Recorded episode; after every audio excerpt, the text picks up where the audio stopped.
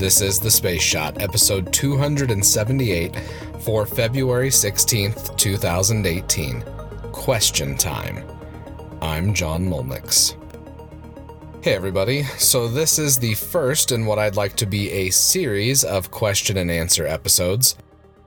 Elizabeth from British Columbia asked about where she can find more recordings and videos for the Apollo missions. So good question, and thanks for the message. My process for researching really depends on the topic. Some missions, like the Apollo ones, have a wealth of data available at Archive.org. Others, I rely on my personal library, as well as a lot of archived and active NASA history websites. Yesterday, I included some audio of David Scott on Apollo 15. Finding exact moments like that can be a bit difficult when listening to the audio files at archive.org because of how those files are named and organized. For any Apollo episode, the amount of research and legwork that goes into each episode can really vary. Listening to the mission audio to find that exact moment can be a bit crazy. I use the mission timeline that's available through mostly press releases and then also NASA history websites as well. Once I've got that, I use that timeline to find the audio file that corresponds with that part of the mission. The research time for these episodes can range anywhere from 5 hours for a shorter episode to beyond 10 or more, depending on how much I'm listening to and how much I write. The archive.org files are a great resource, but sorting through them is not for the faint of heart.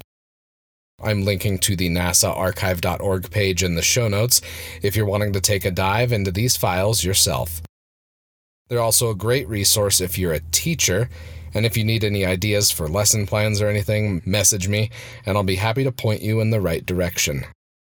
Also, you can shoot me any questions you have about space history, podcasting, research in general, really anything space or science or pop culture related, and I'll answer it on the podcast as long as it fits in with what we're talking about.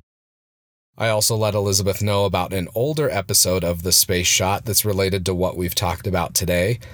Back in episode 40, I discussed digital amnesia, and I'm including the audio from that episode in today's Space Shot because it's related to the research process we've been talking about.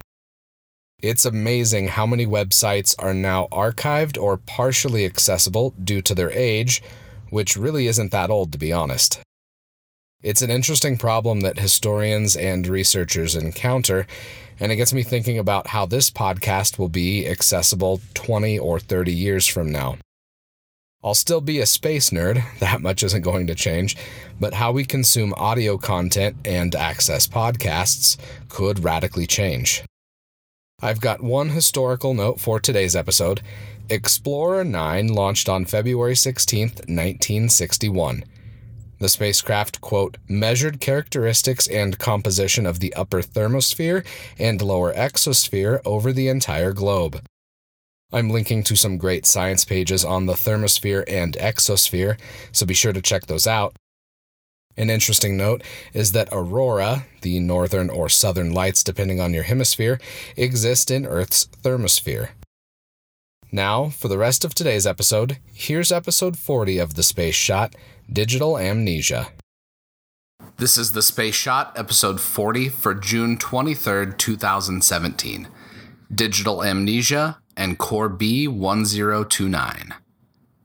Hey everyone, welcome to The Space Shot, your daily space history, pop culture, and news fix. I'm John Mulnix. 5, 4, 3, 2, 1...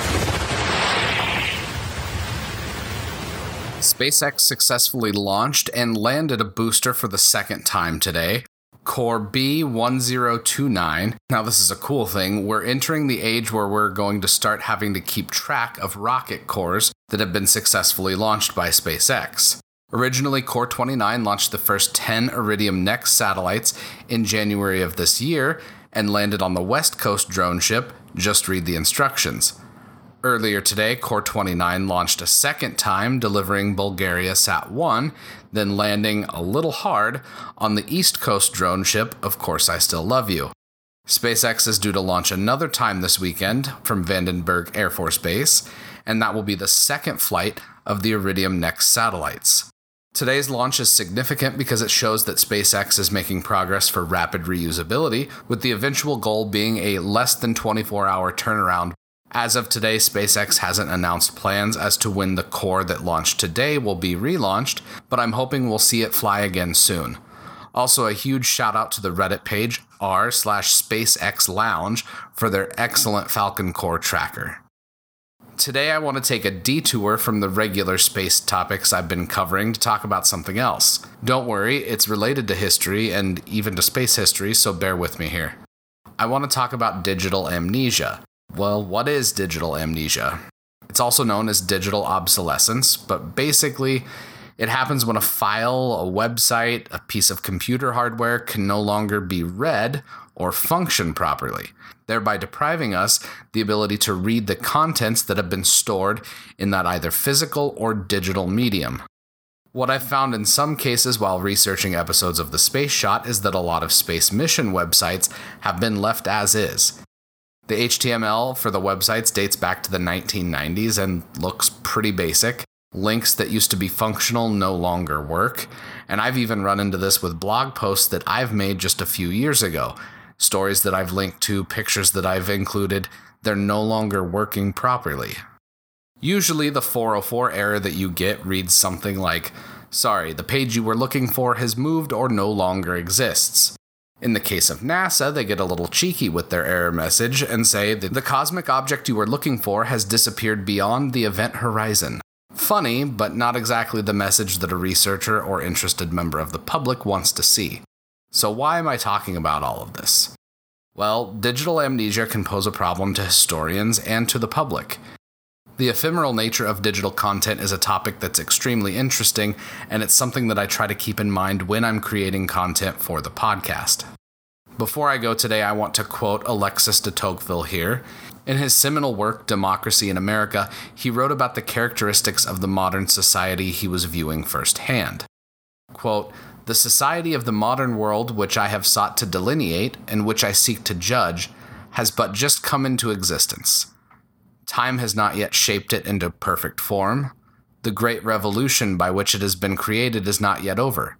And amidst the occurrences of our time, it is almost impossible to discern what will pass away with the revolution itself and what will survive its close. The world which is rising into existence is still half encumbered by the remains of the world which is waning into decay. And amidst the vast perplexity of human affairs, none can say how much of the ancient institutions and former manners will remain, or how much will completely disappear. Although the revolution which is taking place in the social condition, the laws, the opinions, and the feelings of men, it is still very far from being terminated. Yet its results already admit of no comparison with anything that the world has ever before witnessed. I go back from age to age upon the remotest antiquity, but I find no parallel to what is occurring before my eyes. As the past has ceased to throw its light upon the future, the mind of man wanders in obscurity." Now let that sink in for a second.